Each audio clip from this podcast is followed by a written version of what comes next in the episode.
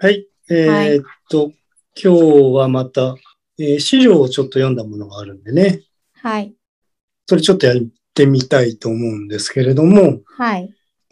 えー基本的には、イモリの話ですね。そう、私最近 イモリ買って、しばらく経って、イモリが可愛くてしょうがないので、まあ、そうでしょうね。はい。巻貝さんはイモリは？ん？巻貝さんはイモリは、うんあの、小さい頃に飼ってたとか、いや、ゼロです、体験は。体験はゼロですか？うん、で、み、あの、なんだっけ、実物を見たこともありませんね。え、そうなんですか？ないです。ああ、あの、水族館でも多分見てないと。ウーパールーパーはある感じ？そう、ウーパールーパーは、あのーえっ、と、家族のお姉さんが飼ってたんで、あの、義兄、あの、あれ、なんていうのあれ、あ、義理の義理のおお姉姉さん。さん。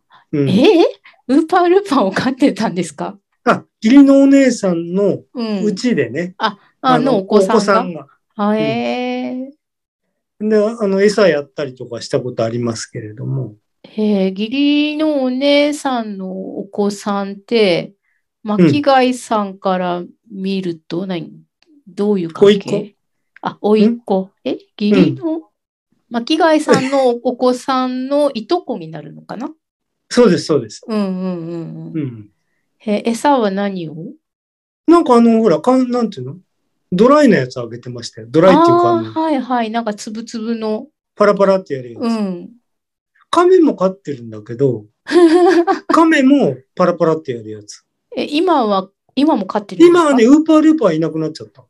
ああ、亀はまだいるんですか？亀います。うん。なんか意外に、意外にって言ってなんで意外って思うのかがわからないんですけど、うん。その、ま、巻貝さんがなんかあんまり動物を飼うってイメージがないからかもしれないけど、そうでもないねっていうのがわかりましたね。うちね、はい。あの、僕んちの子供はい。は、あのーエビ飼ってましたよ。何エビ？なんていうの、わかんない。あの、水槽によくいるエビ。淡水ですか？淡水。へえ、ヤマトヌマエビとかそういうのかな？ああ、そう、沼エビだと思う、多分。うん。あの、綺麗な、こう、可愛いやつ。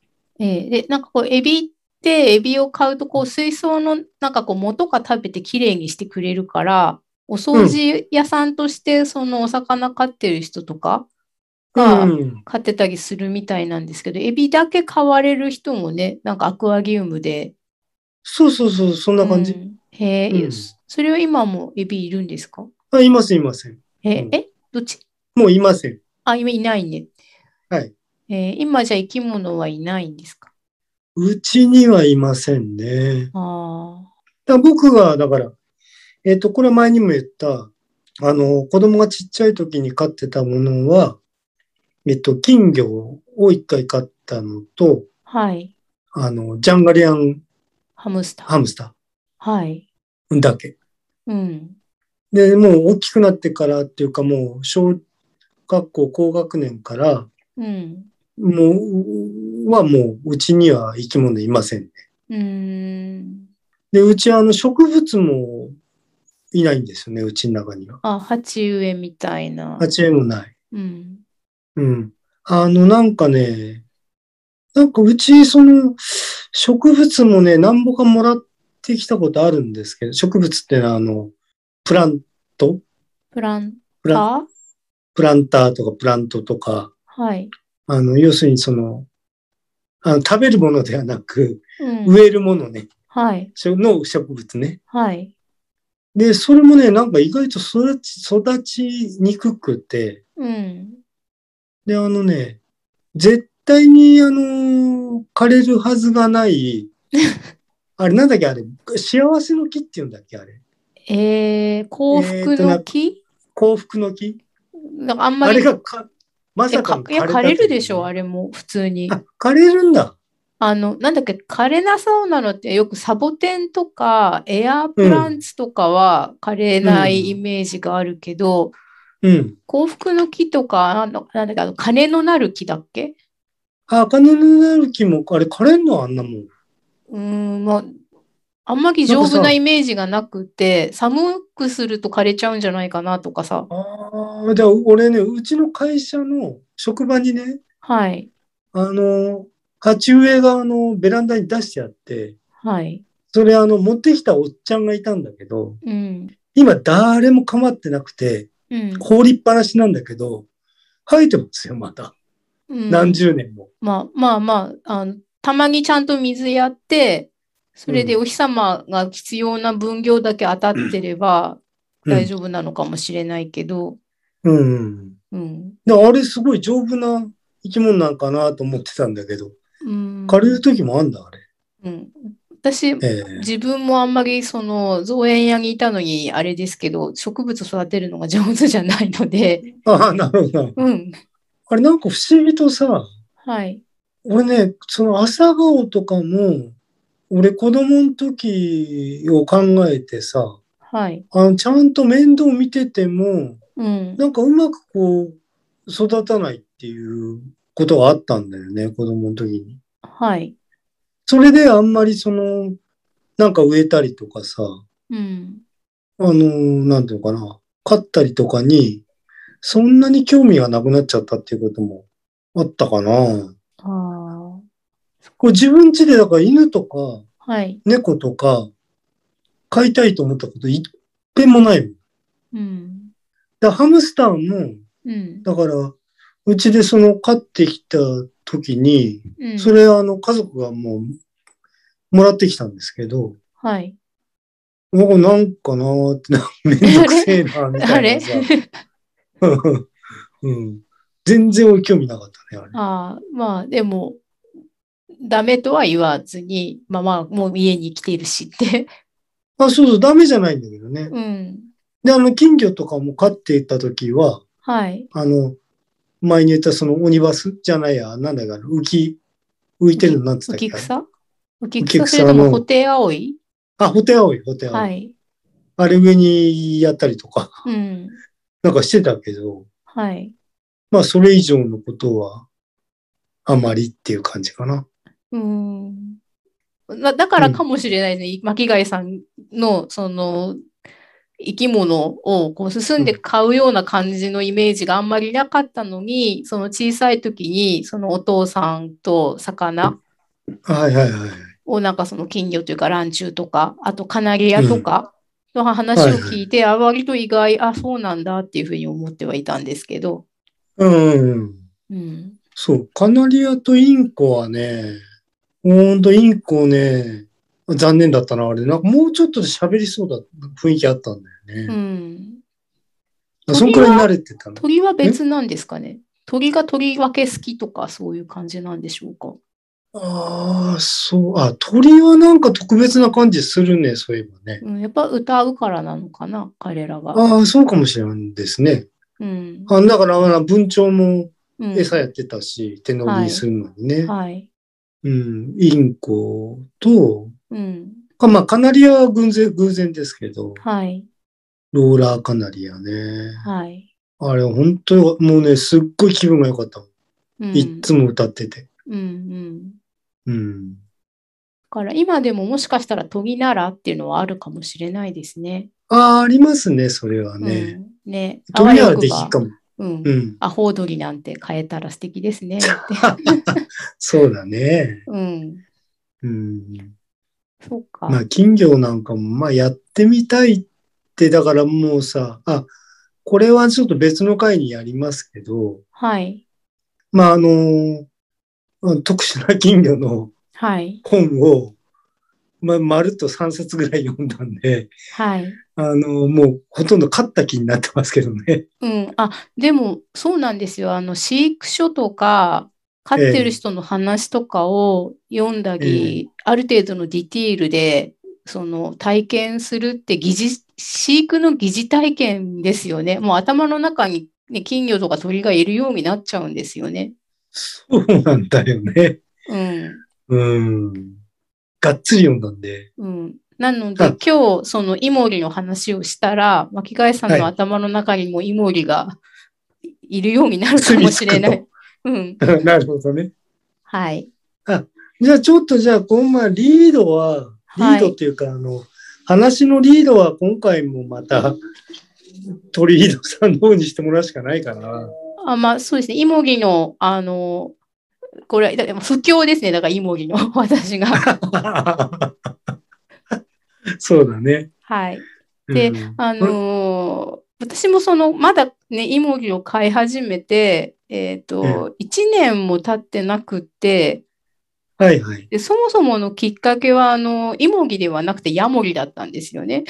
ああ、まあ、それもね、あの、ツイッター上では見てましたけれども。一番最初はその職場の建物の、ああ、うんサルベージですよね。そう、2階に迷子になって、まあ、入り込んじゃってて、結構、うんこう、痩せてしわしわになってるヤモリを見つけて、でうん。それで、捕まえたのがもう10月とか11月だったんですよね、当時ね。で、それで、そのもう外寒いし、で、いもし、こう、餌をね、食べるようならば、買って、春まで買おうかなっていうのが、まずきっかけでヤモリを買って、はい。で、それは、だからその餌を、生き餌ですけど、コオロギを買ってきて食べさせたら、食べたから、あ、じゃあこれでって思って春まで買って、で、そしたらなんか情情が移って、春が過ぎても外に離さずそのまま飼い続けて、はい。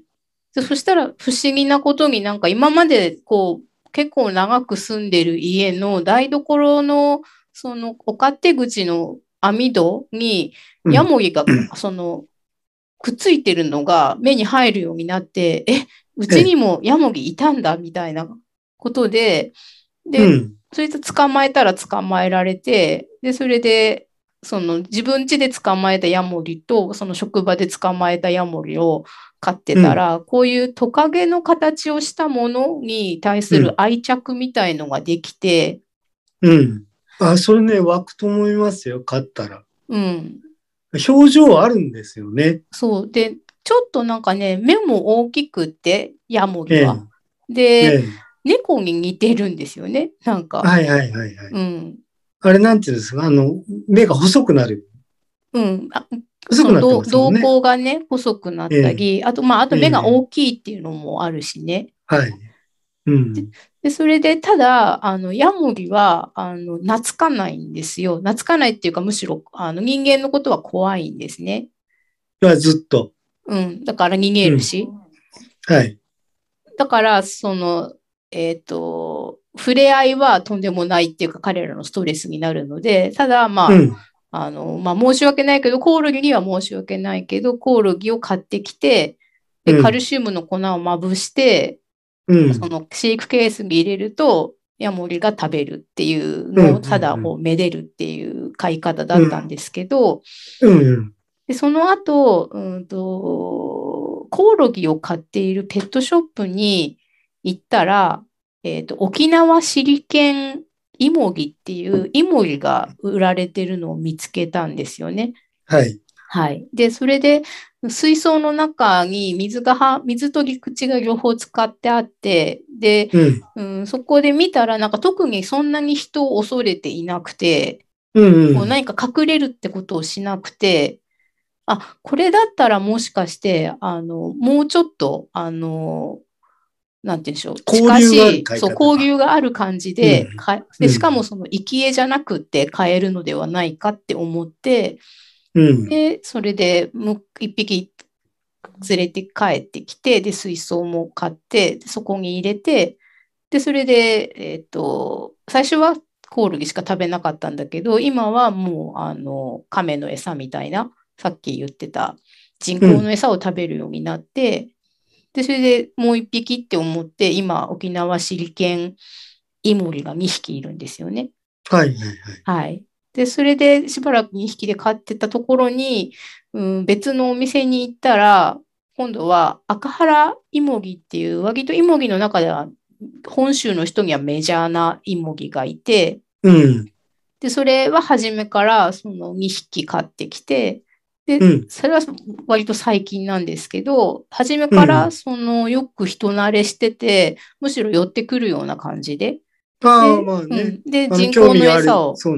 最初から食べてくれて、で、うん今やなんかその色がちょっと黒いのと茶色いのがいるんですけど、黒い方はこの間はなんか手の上に乗せたままご飯を食べるっていう手乗りになったうん。っていう。ただ、その人間の体温は、なんかこう彼らにとっては暑すぎるから、そのうん嫌がるようだったら全然その手から降りてもらって構わないので、うん。っていう、こうたまあ楽しうんい芋ぎライフを送ってるんですよ。なるほどね。うん。うん。まあでもじゃあ、でも水替えとか結構大変なんじゃないですか、あれ？うん。まあ、今でもその、カルキ抜き剤っていうのがちゃんと売ってて、あありますよね。僕がランチュウ飼ってた時もありました、それは。そうそう。なので、そのバケツにこう5リットルはここっていうふうにマジックでもう線を書いちゃって、そこに水道水をジャーって入れて、うんその5リットルに対して、えっとう、ん。まあ、カルキ抜き剤、液体タイプなんですけど、1ミリリットルを入れればいいっていうやつなんで、うん5リットル作るとイモギの水素2つ分には全然余るくらいなんですけど、ああ、まあそうですよね。うん。で、それで水の汚れに応じて全特化したり、半分だけ抜いて継ぎああ、まあそれはあの目で目視しながらね。そう、目視で、で、それで水槽の汚れもその時適当にティッシュでこう拭いたりして、うんで、それで中に入れてある石とかブロックとかは、ぬめぎの状況を見て、こう、取って洗ったり熱湯消毒して取り替えたりとかして、ただ全特化すると、ちょっとその、なんだろう、居ストレスになる場合そう。悪いかなって思うので、怖がらせない程度で、うん、うん。あの、交換してますけどね。そうですね。あの、まあ、あの、ゆくゆく話すその卵中のあれでも、えー、そういう薬剤を使う場合と、うん。あの、ちょっと置いときゃいいっていうね、日向水ってのあるの？1日とかなんか2日ぐらい置いといて、うん。で、半特化していくみたいなね。うん。うん。そういうやり方でもなんか大丈夫は大丈夫なのかもしれないですけどね。そうですね。で、特に魚は、この水から出て過ごすってことがないから魚なわけで、ええ水がとにかく彼らにとっての全てだから、ええその買ってきた金魚をこういきなり水槽に入れずに、こう水合わせって言って、入れ、買ってきたその袋に入ったまま、入れる予定の水槽に浮かべて、それでその温度をなじませ温度合わるとか、せてね。うん、で、その後ちょっとうん。袋の口開けて、中の水をちょっとね、入れてみたりしてっていうふうに、今度水を合わせるっていうふうにするんですけど、うちはそのイモギが、なんか私小さい時にイモギ飼ってたことあったんですけど、あ、そうなんだ。うん、あのー短い期間だったと思います。あ、それは野生えっと、お祭りの縁日で売ってたのを買ってきた売っ、てた？売ってたんですよね。亀も売ってたし、ひよこも売あってたし。亀は見たけどね。うん。イモリは見たことないな。うん私縁日相当行ったけど。うん、なんか野生のイモギはだから見たことがなくって、その縁日で買ってきたやつと、今そのショップから買ってきたやつなんですけどね。なるほど。うん、で、で、なんかその小さい時に飼ってたイモリは、その売ってた時もそうだったけど、その水槽に水しか入ってない状態で金魚みたいに飼ってたんですよね。うんうん。うん。で、それでなんか餌も鶏肉の生のやつをちっちゃく切ったやつとか、今思えばなんか。そう、割と乱暴な飼い方で水もその軽き抜きとかしないで、ジャーって水を水道水入れたりとかう。うん。してたんですけど、なんか今飼い始めると、イモリが意外に水に入ってないんですよね。ああ、なるほど。そう、特に、えっと、沖縄シリケンイモリの方は、水がない場所にいることの方が多くて、うんうんうんうん。で、あ、うんだ、あれさ、だから、えっ、と、もともとのその生存環境のところが、はい。あの、高温多湿のところにいるもので、うん。あの、体が比較的こう、乾きにくくて、うん。一旦その出てしまえば、うん。もうほとんどその外側の方が、あの生活の中心になってたのかもしれないですよね。うん。で、その、沖縄シリケンイモリと赤原イモリでまた違うみたいなんですけど、今回はちゃんとはい。いろいろもう私も大人だし、そういう野蛮な飼い方をしないようになるべくイモなるべくね。リをね、うん。QOL を上げるために生態環境とかを調べて、まあインターネットでいろいろ調べられるから、あの、ありがたいんですけど、そしたらそのイモリって、こう、卵で水の中で、こう、カエルの卵みたいに生まれて、で、その後、オタマジャクシみたいになって、で、えっと、足、手の順番で出て、カエルとは逆ですね。ああ、手足じゃなくてね。うん。で、それで、えーその後、こう、エラが引っ込んで、上陸するんですよね。例の。うんうんうん。で、そのオオ、サンショウウオと同じですね。うん、そうですね。あの、三木先生の本に書いてあっうんた上陸っていううん肺発生の。で、その、上陸する時期に、その水しかないと、だから溺れちゃうらしくて、ああ、なるほどね。うん、あつそう、うまくこのエラ呼吸と肺呼吸のうん。チェンジがうまくいかないのかな？うんと、チェンジする時期に、その水しかないと、あのあで、要するに肺に水が入っちゃう状態になっちゃう。ーそうそうそう、だから、あのーまあ、哺乳類が水しかない場所にいたそうらいつか溺れちゃうのと同じように、今までね、その水の中だけでエラ呼吸で生きてたんだけど、肺呼吸に切り替わるタイミングでは、その陸地がどうしても必要で、うん。で、それで水から全然もう出ちゃって、陸でしばらく過ごす時期があるみたいなんですね。ああ、なるほどね。生活感の中で。で、たまに水に入って、その皮膚を、その乾ききらないようにするために湿気は必要なんだけど、基本的に陸にいるっていう生活の成長のステージが。あって、で、その後、うん完全に大人になったら、また水に戻ってくるみたいな。ああ、なんか水草みたいな話だねえそう。で、沖縄シリケンイモリは、その、大人になっても、そんなに水にずっと入ってたりはしないっていうスタイルなで、るほど。赤原イモリは割とその大人になったらもう一回水の中がメインであお暮ら水大好きすっていう。になると。うんううん。ん。で、まあ、繁殖の時は、オスもメスも水の中に来て、で、そこで、その、卵を産んだりする。えっと、ペアっていうのはオスメスで飼ってるんですか？うんと、そこが、あの、見分け方がまだ私の目が超えてないのでわからないんですけど、尻尾の形と、その、総排泄口の形で大体わかるらしいんですが、うん。うん、なんか多分、オスとメスなんじゃないかな、両方っていうふうに思ってるんですけど、あ、沖縄産の方も沖縄も先にいた方がメスで、後から追加で連れてきたのはオスなんじゃないかなって思うけど、あまだはっきりわからなくて、えで、え赤原の方は、あの、黒っぽい方がメスで、茶色っぽい方がオスかなっては思うんですけど、それもまあ自信がないので、ああ、まあまあまあ、まだうんうんその経過観察中ってことね。そうそうそうそう。うん。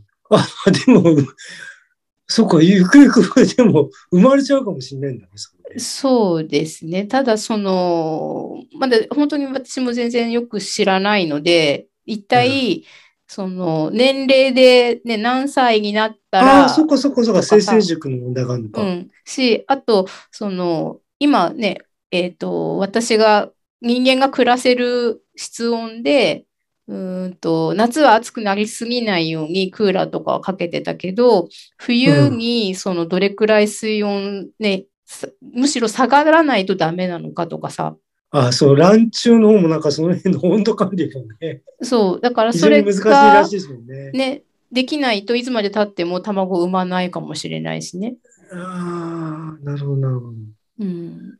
うん、まあまあまあ、まあ、まあまあ、目的がどうかっていうことは。そう、別に一応増やすのは目的ではないんですけど、うんその、増えるくらいとか卵を産むくらいの環境になれば、イモリにとって、その自然にまあ、近い環境で。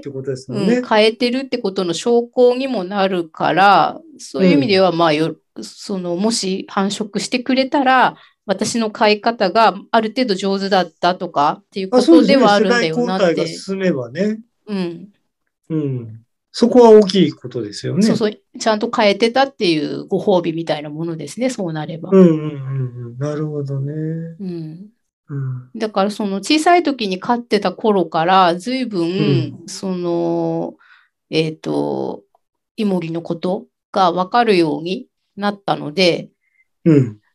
その世の中的に今イモリってどうなんっていうふうに次ははいはいはい。思って、で、それでイモリでちょっとネット検索とかしてみたら、なんか意外に分かってたり分かってなかったりするんだなっていう凸凹があって、まあ、でそそれ、そうですね。あの、資料読んで思いましたね。はい。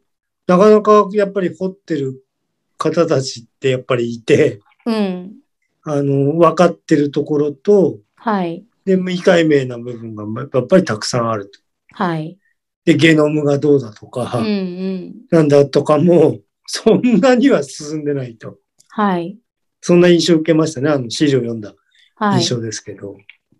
それで、その、小さい時にイモリがを飼ってたことと、まあ今日現在飼ってるイモリの間に、私の人生の中に登場したイモリって、えっと、高校の生物の教科書にええ載ってたイモリっていうのがいて、はい。だからそれはまあ、えっと、生ものではなくて、その教科書情報なんですけど、うん。そのイモリのその卵が、その肺発生でだんだんその中に赤ちゃんイモリが、てか、オタマジャクシができてくる最中の途中がどんな風に進んでいくかっていうステージの話で、で、こういう時期にこの場所を切り出して、こっちのそうじゃない肺に移植してやると、それが将来何に分化するかみたいな実験の話とか。あとはこの時期にこう、うんと髪の毛でこうキュッてこうし絞ってしまったら、こう前と後ろはどんな風に何に分化するかとか。はいはいはい。だから、その、そうですね、あの、イモギの、えっと、どの時期を過ぎたら、その細胞は何になる運命っていうふうに決まるのはいつかみたいなことを実験で明らかにしていくっていう、まあ、実験だったんですけど、なるほど。うん。それはだから、イモギがまだその卵から生まれる前のうん時期の実験の話だったんですね。うんうんうん。で、で、その後、今度は大人になったイモリがちょっとかわいそうなんだけど、こう手をこう切り落としてしまった後に、それがイモリ以外の、えっと、例えばトカゲとか、まあ人間でもそうですけど、はい。手ってもう二度と生えてこないですよね。再生ですね。うん。で、それがイモリだと、もう一回手が生えてくるっていう。うん。うん。そこですうね。ん。で、それについて、えっと、不思議だねみたいな、イモリにはでもそういう能力がありますみたいなところで、えーまあ、私のその教科書的な知識は、まあ、そこまでだったんですよね。はい。うん。で、それが、えっと、い最近イモリを買って、その後イモリについてはどんなことに世の中なってるのかしらっていうふうに調べたら、なんかそのイモリの手がもう一回生えてくる能力について研究が進んでいて、ん。で、そのイモリの手がもう一回生えてくることについて、うんと、なんでイモリはそれが可能なのかっていうことの解明が、その新発見がありましたっていうのが、えー2018年5月にプレスリリースが出ているのが見つかって、はい。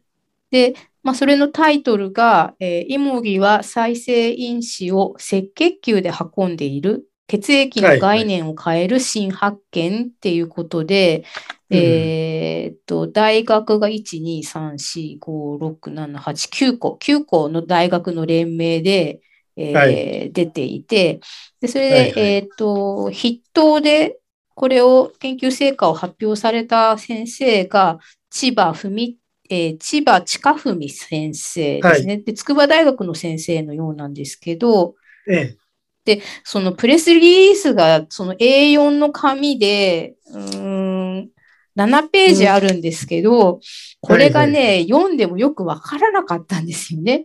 え。あ、ちょっと用語とかもね。そうなんですねうん。で、えっと、こう、うん、生物学とかの、えーうん研究者の方が、あの、生命科学のね、研究者の方がやってくださってる、そのポッドキャスト聞いてたりとかもして、面白いんですけど、うんうんもうその人たちにとっては常識的すぎて、今更その説明がないような部分で、やっぱりけつまずくというか、そうですね。うん、まあ僕もだから、ポッドキャストを聞いててっていうことは、あの、それはありますね。はい。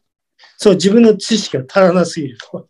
うん。だから、その大学生であれば、その授業の最中に先生が教えてくれるようなことで、もう、あの、その分野の方にとっては当たり前のことなんだけど、えっと、後から突然そのプレスリリースを知った人にとっては、その常識が、その、同じ常識として自分に入ってないから、わからないっ。てことがあって、うん。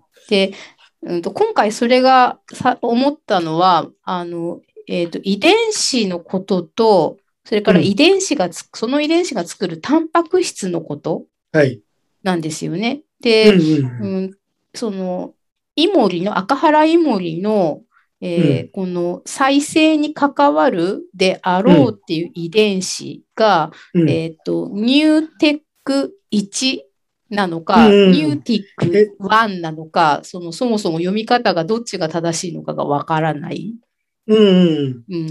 あ、これね、でもニューティックだと思いますけどね。うん。で、えー NEWTIC1 ですね。うん。で、それでこの1をさ、1って読むのか1って読むのかがさ、この分野の人のオーラルの研究発表を聞いたことがなければわからないんですよね。うんうんううん。ん。で、で、このニューティック1っていうのを、えっと、アルファベットをこうい斜めにしてあるイタリックっていうのかなイタリック車体ね。で書いてあって、うんでうんこのニューティック1をつが作る タンパク質を、やっぱりニューティック1タンパク質っていうふうに書いてあるけど、こっちは、えっと、はいはい、イタはい。リックではない、怒ってるんだよね。うん、ローマンっていうのかな、イタリックに対するローマン。で、うんうんこういう慣例がどうもあるらしいと、まずね。前からなんとなく薄々そうかなとは思ってたけど、特に今日まで調べずに来たんですが、うんうんうん。ううん、ん。じゃあ、そっちもちょっと確かめてみようと。そうそう。なんかこの機会うにんこれについてちょっと、あの、ちゃんと調べて、業界のなんかルールっていうのをね、調べてみようって思って調べてみたら、そしたらそれは今度はあの産総研の産業技術総合研究所の方が、えーと生物時計の研究グループの方がまとめてくださってるものがあって、うん、でそれでやっぱりその生物種によって違うんだけれども、うんうんうん、えーと DNA や RNA はイタリックで書きます。でそれからできるタンパク質はローマンで書きます。はい。うん、でそれで遺伝子記号とそのアギルっていう対立遺伝子とか変異は分けますと。で、うん優性、先性、えじゃあえっ、と、劣勢ですねあけ牽制、優性、過去牽制？うん。のアギル、対立遺伝子は大文字ですと。劣勢、うん先生あのれ対立遺伝子は優小文字勢、ですと。優はい勢アリルは大文字、そうそう。劣勢アリルは小文字って、小文字劣勢になってますね。うん。で、これは多分、えっ、と、牽制と先生っていう言葉にまだ置き換えてないああ、前なんだ。前か、もしくは、その、その言あ、葉を。必ずしも、優勢劣勢って言わないようにしましょうっていう話があるんだよね。そう、あるんですけど、それについて、あの、私はそうはまだ思いませんっていう人もいらっしゃるってことなのかなとかね。ああ、そっかそっか。うん、別に禁止されたわけではないので、まあまあ、そうだよね。うん。なるほど、なるほど。ああ、まずどうぞ。進めてください。うん。で、とかなんかそれで、こういう、あとそのヘテロ接合の時は、こう間はスラッシュで区切りましょうとかっていうのが、高校生で習う、うーん、遺伝子記号の書き方と若はい干その、えっと、システマティックに連動してないから、あのうん、高校ので習った遺伝の知識で出てきてるものと必ずしもその一致しない部分があるから、そこがまあ結構混乱のもとですよねっていうふうに。うん。うん。これまた難しいよ。だってさ、うん。あの、研究ってさ、はい。どんどんどんどん進んでるんだし、はい。その過去のものを守らなくちゃいけないっていう部分もあるんだけれども、はい。どんどんそぐわなくなってくるんだよね。うん。現実に起きてることと。あまあ、それもありますね。で、あと、ほら、その、あ用語上のはい。こういう扱いはそうやめましょうっていうこととうんぶつかってくると。はい。あの、それは、それは優生学っていう言葉があったんで、昔ね。ああ、ダメだいたいそれね。の辺でさ、だから言う、列と言うっていう言い方をやめましょうみたいなね。うん。どっちかが優れてて、どっちかが劣っているっていうイメージになっちゃうから。そう、そうではないんですっていう、ただ単なる区別なんですっていうことなんだけども、うん。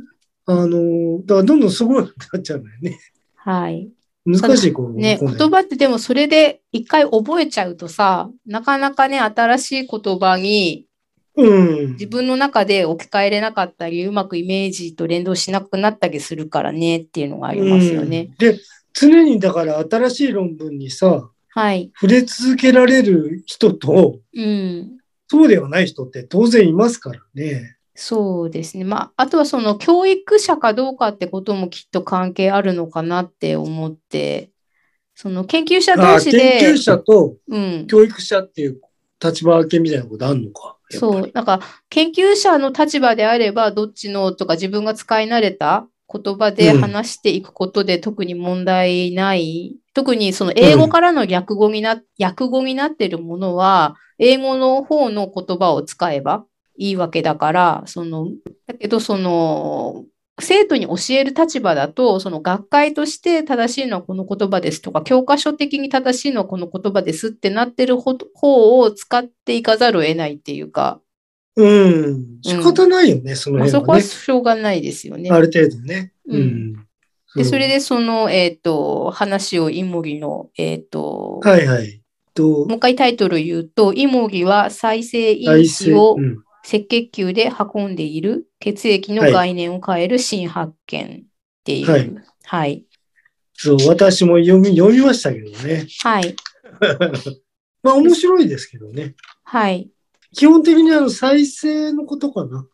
そうですね。まず、あの、イモリっていうのが、さっき言ったみたいに、えーっと、まあ、例えばトカゲだったら尻尾切って尻尾がもう一回生えてくるけど、そうですね。あの、生えてくる尻尾って、その、えっと、一度も尻尾が切れてない、そのトカゲとか、えーええヤモリうは、ん尻尾のその先っちょまで、こう、綺麗に骨まで入ってるんですよね。うん。だけど、その、自分でこう切っちゃって、再生してきた尻尾には、その不完全な骨しか入らないとか、うん。で、その、完全に元通りにならないんですよね。で、うんましてや手が、手を切り落としたりすると、もう二度と手は生えてこないんだけど、例外的に、そのイモリは手を切り落としても手が生えてくるっていう。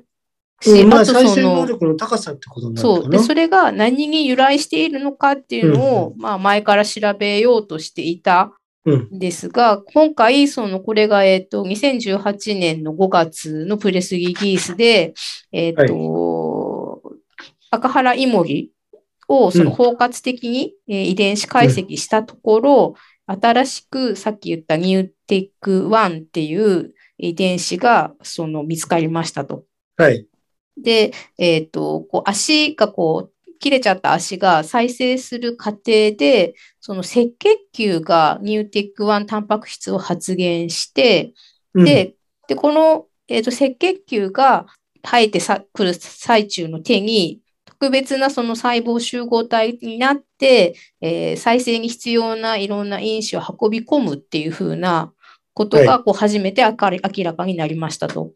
だから、うん。その赤血球とかって結局酸素を運ぶとか、そういう役目しかないっていうふうに大体思われてたんだけど、そうじゃなくて、ね、うん。そういう、えっと、再生に必要な何かそういうものを持ってくるっていう、その再生してる場所にね、持ってくるっていうことが明らかになって、なんかその、赤血球の概念というか、役目っていうものをこう、覆すような大きな発見がセットになって、えっと、見つかってすごいねっていうことなんですよね。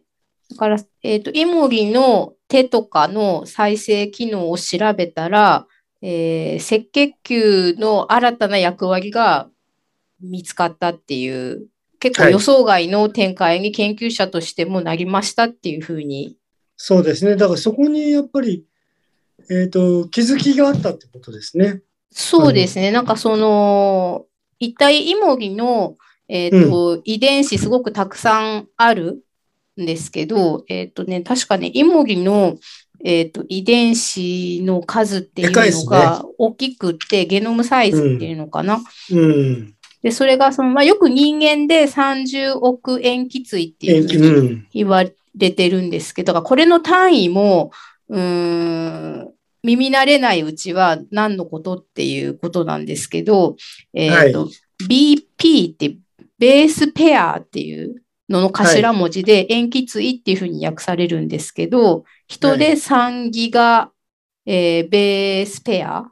で30億塩基対なん30億ですね。で、そのイモリって、じゃあもう全ゲノム解読が終わってるかって言ったら、まだ終わってなくって、ですね。うん。で、大体そのイモリの種類にもよるんですけど、うんうん人間のこう10倍近いゲノムサイズがどうもあるらしくって、うん。だからまあそ、そのことも、そういうこともあって終わってないんだと思うんですけど、ねえ、金魚も、金魚もね。あ、金魚もね、だから金魚はあの例の姿勢発生をして、なおかつロロングリードああ、そうですね。なんとかシーケンサーとかを使って、最近やっと終わりましたって話だったんですけどうん、うんうんうん、あのね、なんだっけ、全ゲノム、解読なん。だっけな。あ、えっ、と、重複。あ、ジューク、そうそう、ジュークね。うん。うん。あれがなんかあるともう、なんかさ、もうほぼ、あの、頭痛くなっちゃうみたいな、2倍、。4倍、8倍っていうふうに増えていっちゃって。うん。あ、どうぞ。はい。で、その、えっ、と、こう、イモリが、その足が再生するときに、再生がっていう、まあ、えーあまあ、最初の、こう、目みたいのがね。そう、目ですね。うんって。いうふうに、あのができるんですけど、その時に、えっ、と、うん発現が増加する遺伝子が、まあ多分それに関係してるんでしょうっていうことで、えー調べていって、で、それにそのニューティック1っていう、えー1512ベースペアっうん。ていう遺伝子を、まあ、特定したわけですね。はい。で、で、この遺伝子が作るタンパク質って、じゃあ何っていうふうに調べたら、そこに今度また新しく単位が出てきてて、40.7キロダルトンの膜タンパクをコードする遺伝子であるっていうふうに。はい。じゃあ、もうこのキロダルトンってなんだよみたいなことなんですけど、まあこういう、こう、よくわからない単位とかの戦いなんですよね。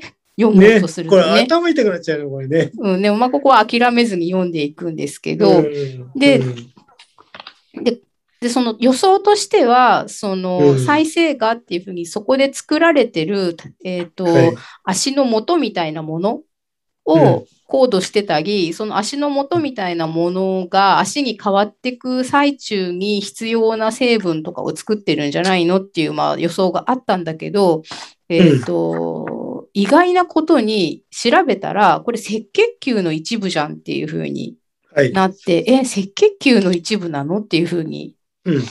で、で、それで、その、えっ、と、で、ここで、その、イモリの赤血球がどうやって作られるかって話になっちゃうんですけど、う。うんーんと、赤原イモリの、えっ、と、さっきから言ってる卵で生まれてオタマジャクシの時期っていうのは、うん、赤血球っていうのは、えっ、と、どこでしたっけ？大人になると脾臓で作られるんですけど、子供のうちは脾臓じゃないところで作られてるんですよね。そうですね。うん。えー変態後陸世紀のイモリに特有である、うん。あ、そうそう、こうね、両生類の主要な造血器官は、うん。一般に変態に伴う、伴い切り替わることが知られています。はい。イモリでは、陽性期、かっこ、水性期のうん。造血器官は腎臓であり、うん。変態、かっこ陸性期に移行すると、その役割が脾臓に移りますですね。はい。はい。うん。で、だから、はい。そこでなんか再生に関する、うん。なんかこうチェンジがあるんじゃねえかって話ですよね、これきっとね。あ、そうですね。えっと、まずその今出てきた水星期、ぎ育成期っていうことなんですけど、ええうんと、例えばそのイモリ以外にも、えっと、両生類とか別の、えっと、卵から生まれるようなものがいて、で、それがその山椒魚とかカエルとか、まあ、鶏、それから、えっと、うん。子宮の中にいる、うん、マウスとか人っていうのは、その、このいわゆる肺とか陽性とか胎児の状態においては、うんええ。っと、こう体の一部を失ったとしても、あの、幹細胞ってステムセルですね。っていうのがはい。まだ、あの、別の、もう一回その、まだ行き先の運命が決まってない細胞群がいて、失った組織をもう一度作る能力っていうのを水星期においては持っている。だけど、はい。それが、あの、卵から帰ったり、その、えっとそ、お腹の中にいても、ねいわゆるうん上陸っていうふうに私たちが呼んでるタイミングを過ぎた後、陸世紀ですね。はいはい。になった後は、もう、あの、幹細胞は、あの、部分的にしか残ってなくて、少なくとも手とか足を失うような体の欠損については、もう再生できない。うん、あ、例えばだから人間ならその傷の、ちょっとした傷の修復ぐらいね。そそうですね。はできるけど、こう指が一本なくなったら、もう一回指が生えてくるってことはないんですよねそうで。すよね。うん。だから、えっと、血液くらいはね、血液幹細胞っていうのが骨髄にあって、赤血球とかはそこから作られたりするんだけど、うーん、残念ながら、こう、目がなくなったらもう一回目ができるわけじゃないし、指がもう一回生えてきたりはしないんだけど、うん。だけど、そのイモリに限っては、この陸世紀になった後も、えっと、そう、ここが大事なとこですね。そう、そうです。もう、もう、うんもう一回、その、幹細胞ではなくって、えーその傷の場所の細胞が脱分化して、えーと、もう一回別の手を作る能力がある、えーう細胞に変化することができて、もう一回失ってを、た手を生やすことができる。はい。うん。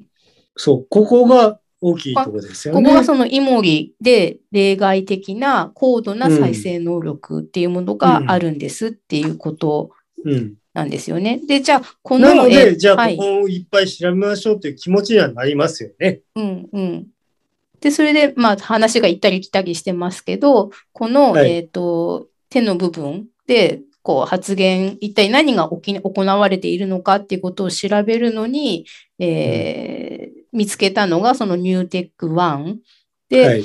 うんと、まあ、もともとはだから、あの、遺伝子が細胞を脱分化するのをこう制御するような核で働く転写因子なんじゃないのかなっていうふうに研究者の方は予想してたんだけど、意外にも細胞膜に結合する膜タンパクであることが分かりましたって。あまあ、ここまで来ましたと。はい。膜タンパクであることは分かりましたと。うん。で、それでその、じゃあ全部の赤血球の表面にあるかって言ったらそういうわけではなくて、うん成熟途中の赤血球、えーこれがなんかあの、また新しい略語が出てくるんですけど。なんかこう、ポリクロマティックノノーモブラストの PC ノブ略でね PC ノブ買って読むのかなっていうふうに、これも授業で誰か先生が発音しない限りは私には知り得ない情報なんですけど。はい。まあ、これ、用語もやっぱ難しいよね。でそれで今、うん新しく出てきた、えーせうん成熟途中の赤血球っていはう PC ノブはい。っていうものが集合体を作りますと。で、はいこの集合体にさらにだから新しい名前がついていて、えーイリスロサイトクランプ。はい。イリシーって読むのかなもっていううなんか、も略語うなんだかで。分かったんだか分かんないんだか、もうわけわかんなくなってますけどね。そう、なんか読むたびにわからない言葉が出てくるんですが、まあ、とにかくそういう名前をつけて、えー観察。まあでも段階的には、わかりますよね。そう、だからわからないことの用語がわからない用語のバケツ儀礼にはなってるんですけど、うんまあ、とにかくこういう名前でこの後話していくからついてきてねっていうことなんですよね。だから、そう、だからこの、えっ、と、プレスギギースは、だから一回断念したんですよ。このわからないバケツが多すぎて。ああ、まあそうだよね。うん、で、ただ、その同じ先生が、えっ、と、プレスギギースではなくて、えっ、と、生命、JT 生命史研究館っていうところがやってる生命史ジャーナルに、はいはい。えっ、と、もっとさらに噛み砕いた、イモリの再生と赤血球の不思議な関係っていう、もうちょっとわかりやすい記事を書いてくださってたんで、最終的にはそっちを読んだ方が、読んでからこのプレスギースに戻ってきて、やっとなんかなんとなく言ってることが分かったんですけどね。そうね、こっちはあの、ジャーナルだから、うん。読みやすくなってますよね。うん。イモリの再生と赤血球の不思議な関係っていうタイトルのね、はい。あの、生命史ジャーナルっていう、うん。えー PRH、JT 生命史研究館っていう、うん。うん、とこにあるのかなうん。うん。うんうん。で、同じ先生がね、はい。あの、千葉先生がや、あの、同じ、と同じ先生が別の媒体に出してますよね。そうですね。なんか、んえーっと、ここのこのせ JT 生命史研究館って結構なんかその一般向けのこういうのたくさんやってたりして、私もそのメールマガジン購読したり、あとうん機関誌を申し込んだりとかして、で、機関誌になんかそのタバコモザイクウイルスのペーパークラフトがついてきたりとかしてて、結構おすすめあの場所ですね。うん。あ、そういうもう、そういう活動なんだね、こそうですね。一般向けの啓発活動というか、こういうのを分かりやすく噛み砕いて、えーうん教えてくれてる。あ、ドリルダさんさ、やっぱさ、こういうの掘るのさ、はい。あの、なんていうのかな、掘る方向を、えっと、なんていうの、道のりっていうかさ、はい。うまくたどるよね。うん、かな。うん。なかなかだってさ、難しいですよ、これ。こういうふうにこう、そっちへそっちへってこう、辿ったら、うん。こっちにこういうものがあってっていうのは、うん。なかなか一般的にできることではないとは思いますけどね、僕はね。まあ、たまたまね、イモリはうまくここまでつながったんですけど、途中でうんその、わからないバケツの数が多くなりすぎて、もう今はもう無理っていうふうに寝かせてあるのもたくさんあるんで、まあ、そう、だ、でもさ、はい。そこをさ、寝かせてあるものがどんだけあるかっていうことが、い一応勝負なんで。うん、まあ、その一生かけてね、わかるかわからないかはまだわからないんですけれども、うん。はい。で、それ生き方だからさ。うん。うんまあ、だからインターネットがあって本当に良かったなって思うことしきりですね、まあ、最近は。それはそうですね。うん。うん。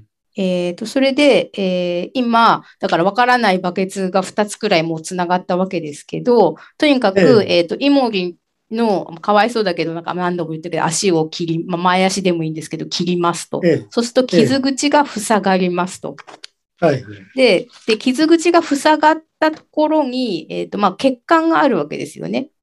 で、ええそこの血管に、さっき、えー言った特別な再生因子の表面膜タンパクを持った赤血球が集合しますと。はい。うん。で、で、それで、その、それがその、えっと、集まったやつをイリシーって呼んでますと。はいはいはい。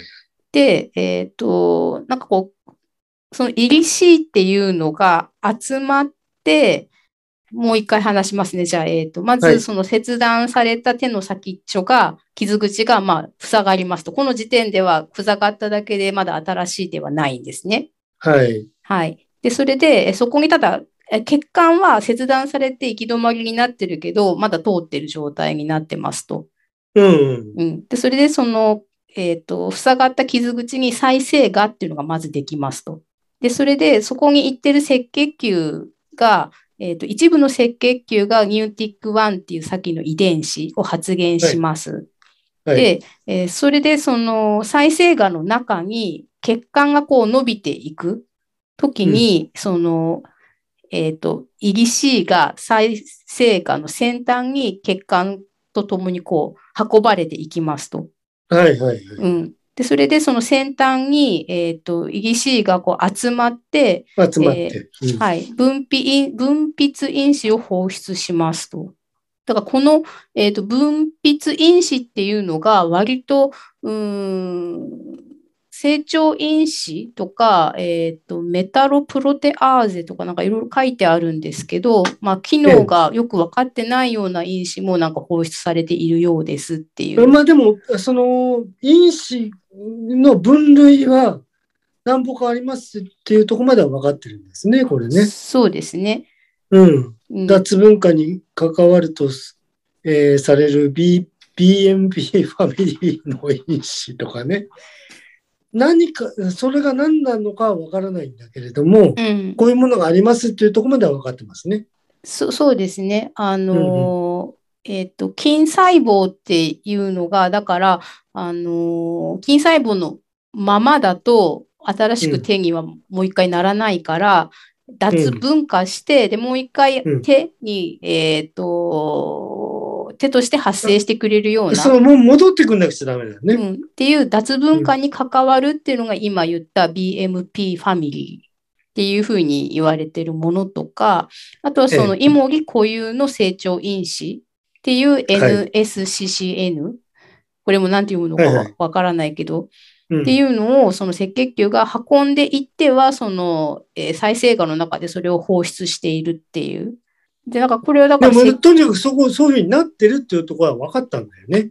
そうですね。なんか、うん。だから赤血球っていうのは、だから酸素を運ぶみたいなうん役目しか、えっ、と、ないと私たちの先入観ではあったけど、そうじゃなくて、こういういろんな因子を持ってって、その場所で放出するっていう、こう、薬のカプセルみたいな、まあ、ちょっとドラッグデリバリーシステムみたいな風に言われたりしますけど、そういうような、えっ、と、役目が赤血球にどうやらあるっていうことが分かりましたう。その赤血球にあるっていうことが分かったところが大きいところですよね。そう、だから再生がんにできる、えっ、と、うん。再生がんの、に直接その、そこで、えっ、と、遺伝子を脱分化して、えー幹細胞的なものに変えるんじゃないかっていうふうに予想して研究を進めたら、そうじゃなくって、どこにでもある赤血球の一部が変化して、で、うん。それで、こう、全身を循環していく過程で、再生がんの場所で、その、必要に応じて分泌因子をこう放出して、で、それでそこで新しくさこう血管が再生されて、えっと、うん再生がから、こう、この、だから、こう、切断した場所では行き止まりになってた血管が結局、こう、ぐるって回って、新しくその血液循環が再開して、もう一回全身に戻っていくルートを血管がだから申請されるっていうことなんですよね。うん、そうですね。う。うんん。まあもちろんその人間は手とかはもう生えてこないけど、傷自体は治るうん。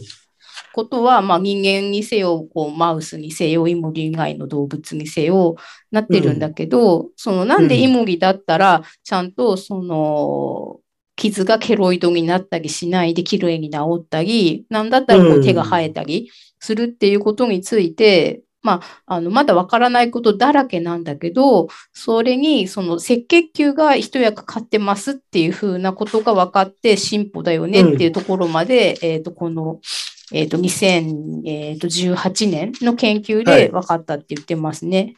うん。これが、その、全生物において、えっと、割と、うん、メジャーな出来事としてみんなそういう能力を持ってるけど発言してないのか、それともイモリだけに起きる？イモリだけで突然変異的に獲得された性質なのかって言ったらどうやら、まあ、残念ながらイモリが突発的に獲得した能力で他の生物がこれを隠し持ってるってことではなさそうだってことも分かって、うん。うんうんうんうん。あ、だからさ、はい、俺なんかちょっと、あの、思ったんだけど、はい、えっと、こういうに、こう、再生することがいいのか、はい、悪いのかとかさ、うん、ちょっと思ったんだよね。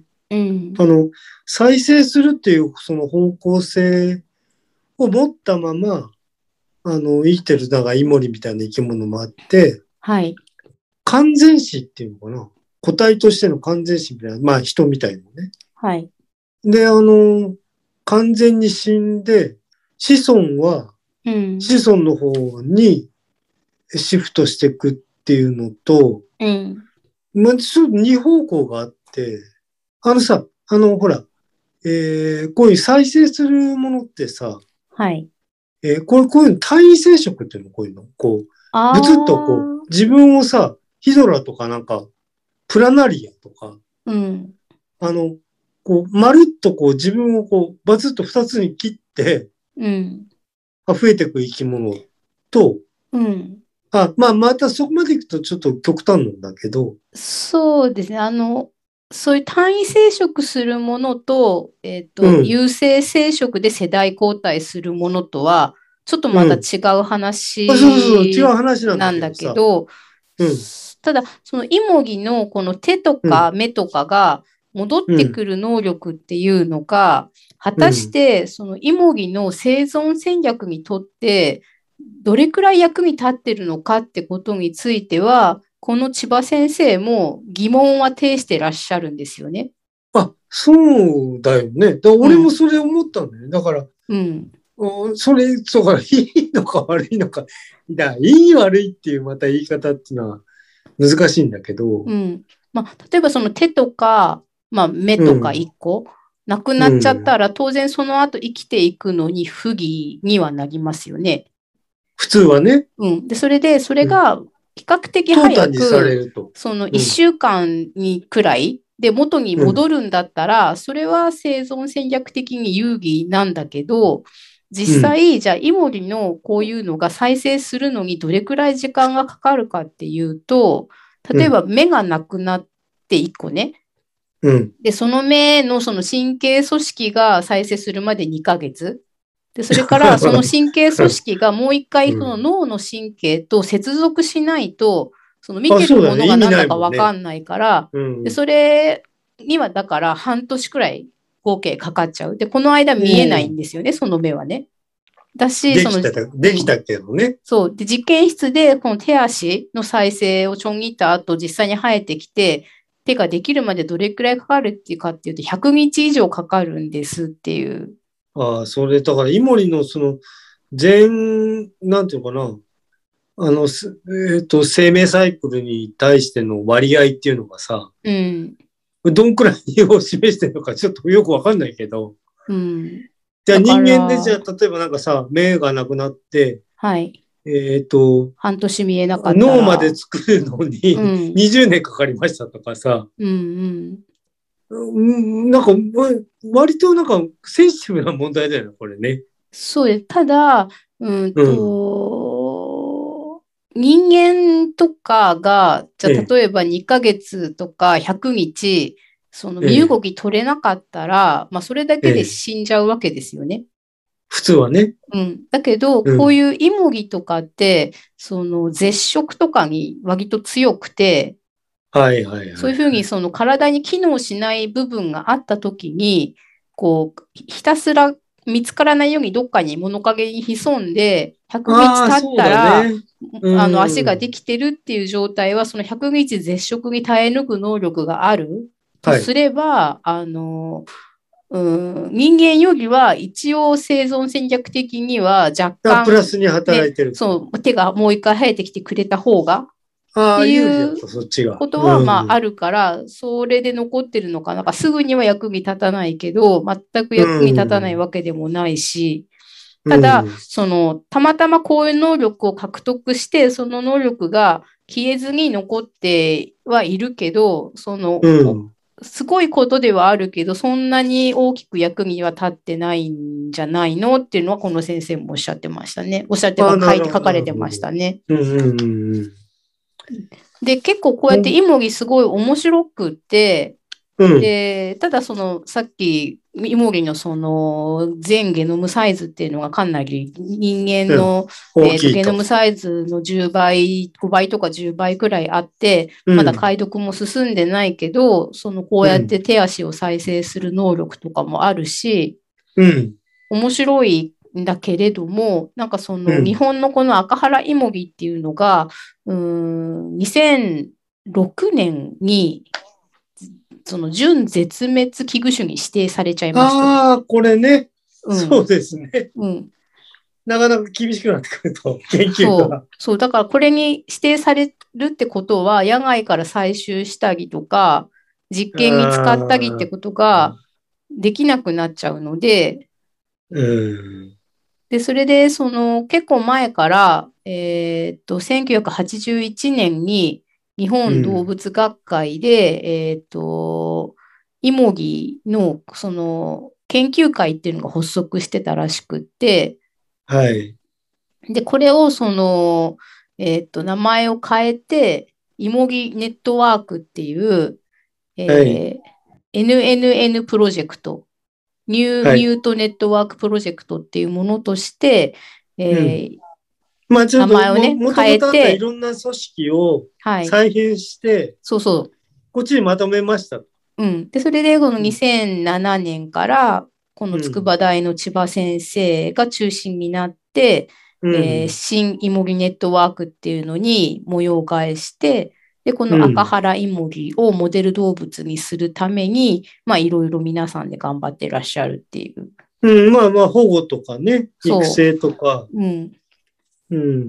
まあ、それ育成してるってことになると、鳥居さんも一旦になってるってことになるのかしらね。いや、どうなんですかね。で、やっ なんか以前、あの、巻貝さんとあの、えっと、金魚の話をしたときに、ええ。えっと、日本魚類学会が出してるガイドラインみたいあな。やつで、その再放牛禁止とか、あと野外採集の禁止とあか、あ、これね。うん、難しいね、これね。そうあったので、その、これを素人がね残したいからと言って、うん、これだけいっぱい育てていいのかっていう問題がありますそうそう、だから地域に固有の個体群っていうのがあって、はいそういうのをはいよくわからない状態で、その人間がその人工的に繁殖したものなのか、野外からこう、ね、とっ捕まえてきたものを売ってるのかっていうのが、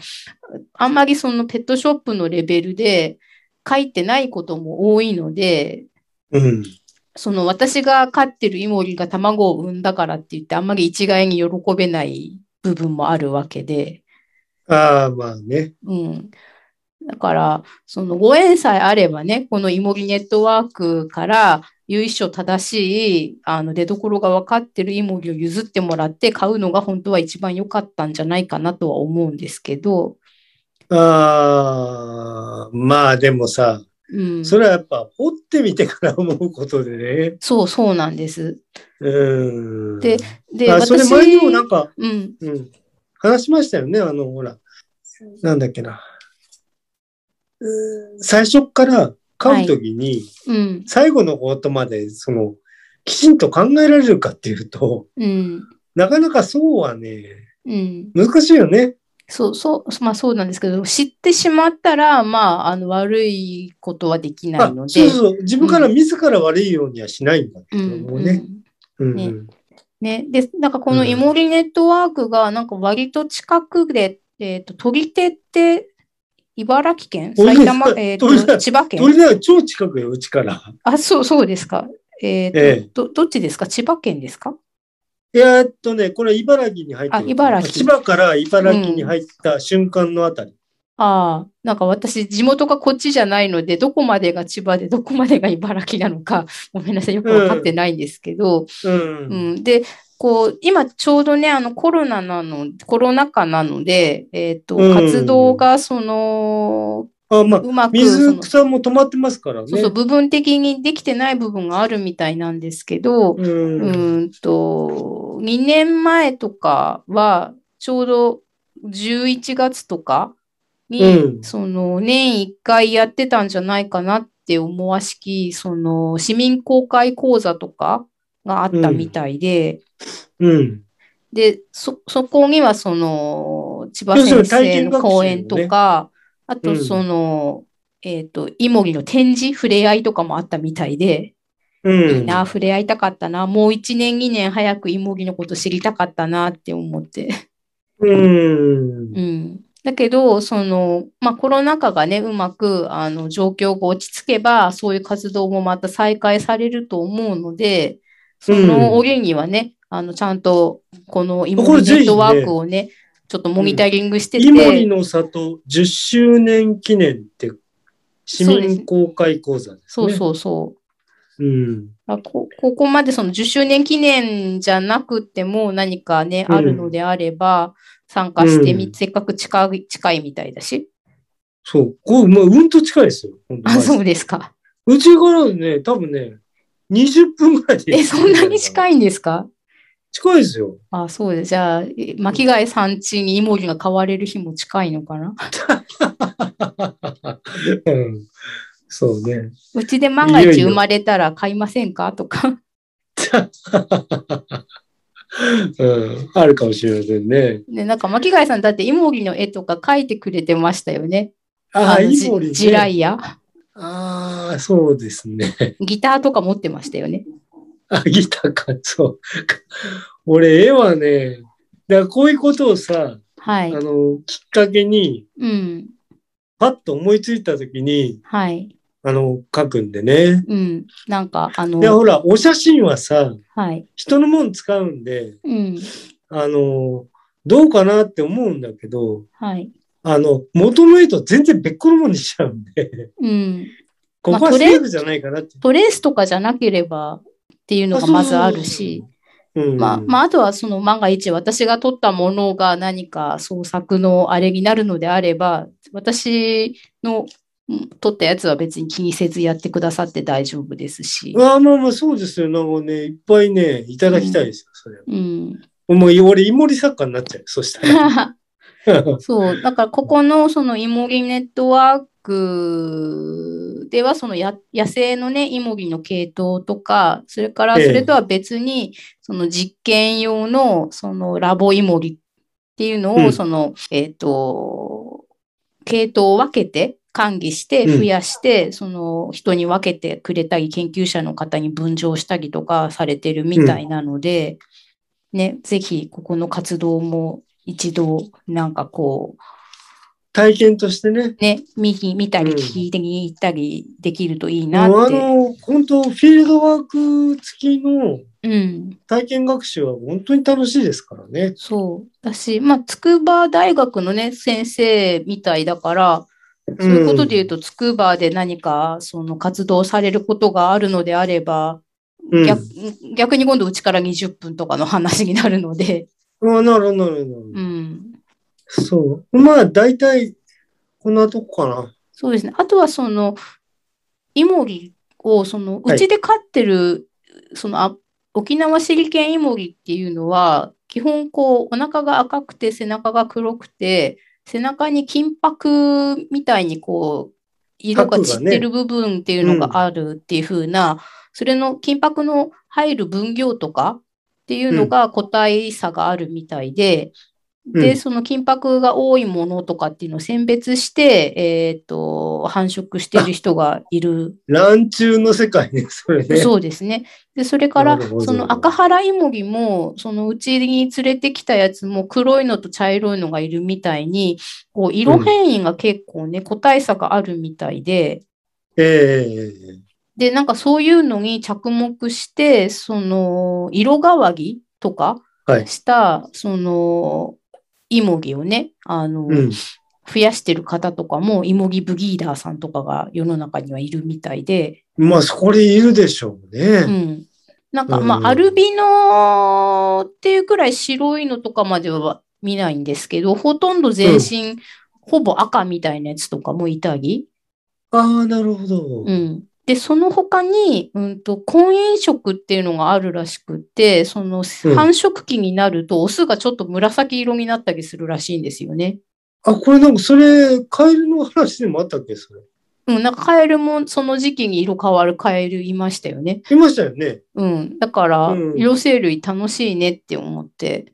それは両生類楽しいですよね、それは。うん。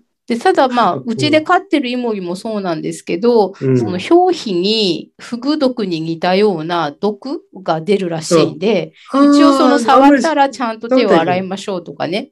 その触っった手をそのままであって目をこすったりしないようにとか、一応そういう安全のこともね、言い添えておきますけど。ああそうですね。うん。うん。大切なことですね、それはね。そうですね。うん。まあ、なんか今のところ、私のイモギのお勉強これくらいにな、な、なりましたってところ、まあ、中間報告でした。うんまあでも飼育されてるからさ、うん。やっぱりその体験としてはね、はい。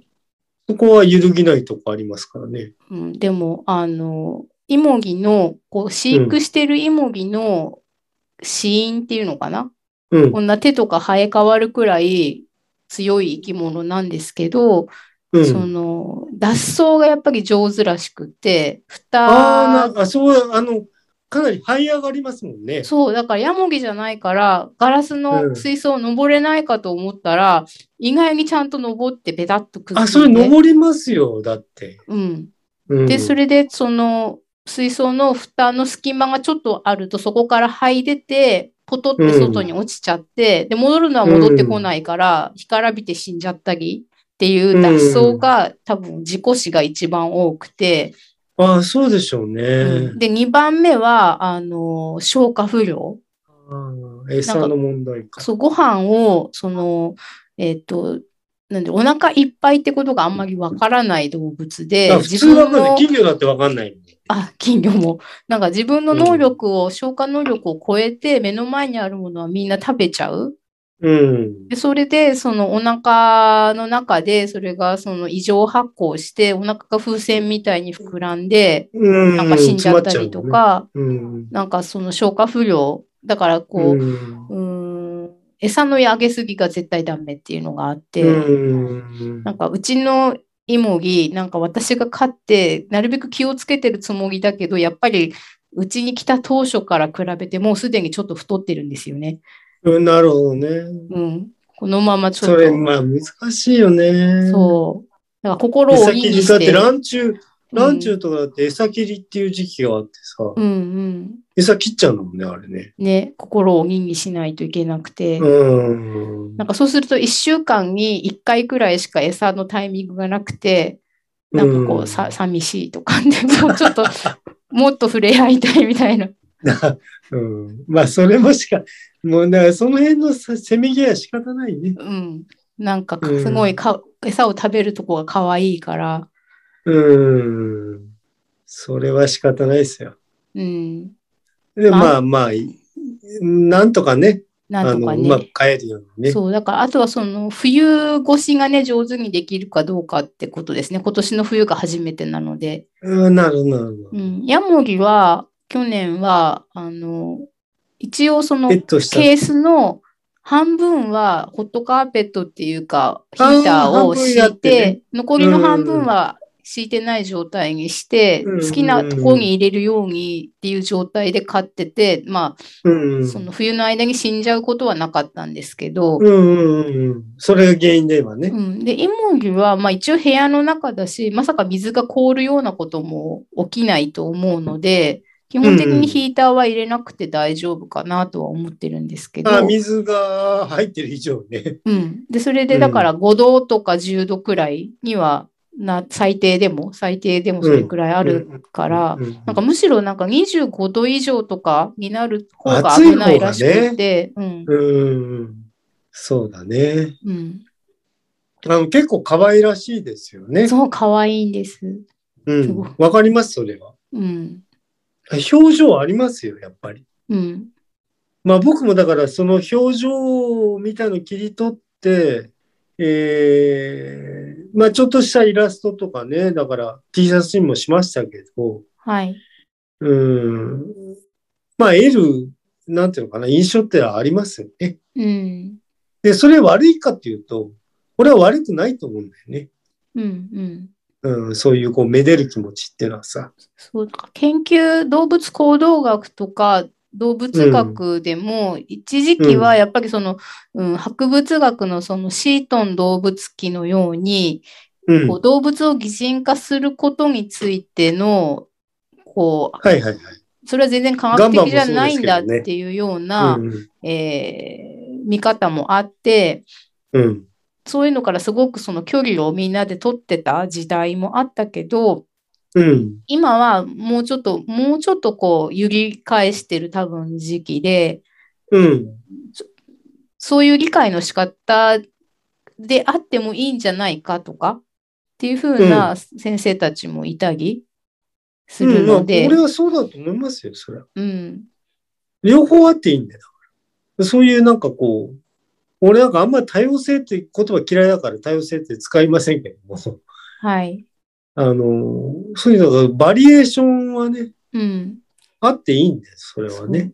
ただまあ難しいっちゃ確かに難しくって、個人の考え方は何でもいいんですけど、じゃあうんどこまでが科学的であるかっていう線引きっていうのはやっぱり必要だとは思うのあで、それは科学的っていうことを言うや言われれば、科学的じゃないものは科学的ではないんで。うん、だからそこがその擬人的に、えっと解釈することをどこまで科学的の線の内側に入れるかって話。ああ、またこれじゃあ、その、またちょっと引っ張って、はい。乱中の話の時うんうにん、そうです結びつきね。ますね、これね。そうですね。だし、そのうん対動物じゃなくて人間同士であっても、うんと、その自分じゃない人間についていろいろ解釈することについて、その心理学とかですよね。だから人間同士のね。じゃあ、どこまでが、その、どうやったらそれを科学的な、えっと、枠内でハンドキングできるかっていう難しいこととも同じ問題だと思うし。そうですね。うん社会学とかね、うん。大きくすると。ひいてはその普通の人間関係における良かれと思ってっていうのともつながってるわけだし、うん、まあ、好き嫌いとかね。うん、うん全部、それは、だってそれはドイツ戦場にありますよ、それは。判断だから。うん、うーんと、だから全部否定してもいけないし、うん、あの、否定しな、せずに、どういうふうにこう議論できるかっていうのはね、うん、うん。まあ、目指すところではありますね。そうですね。うん。うん。うん、まあ、ということで、じゃあ今回は、はい。これ2回に分けた方がいいかな。どうでしょう。まあ、とりあえず、うん。イモリの話がたくさんできて私は楽しかったです。いや、それはもうもちろんそうですよね。はい。うん。もう、ソナエトロンの、あの、長尺の、あの、本領発揮っていうところでね。そうですね。本当はなんか、ねだからこのイモリの赤血球の話をしようと思って、その、ええ。なんですけど、なんか思いのほか私がイモリを飼ってる話がたくさんしちゃったので、すいません。いや、それいいんじゃないんだ、それは。はいだって勝ってんだもん。うんそっちが楽しいに決まってんだから。はい。うん。ということで、はい。えーじゃあお聞きいただいて、あの、どうもありがとうございますということと、はいで。どうもお疲れ様でした。はい、お疲れ様でした。はい。備えとろん。備えとろん。とろん。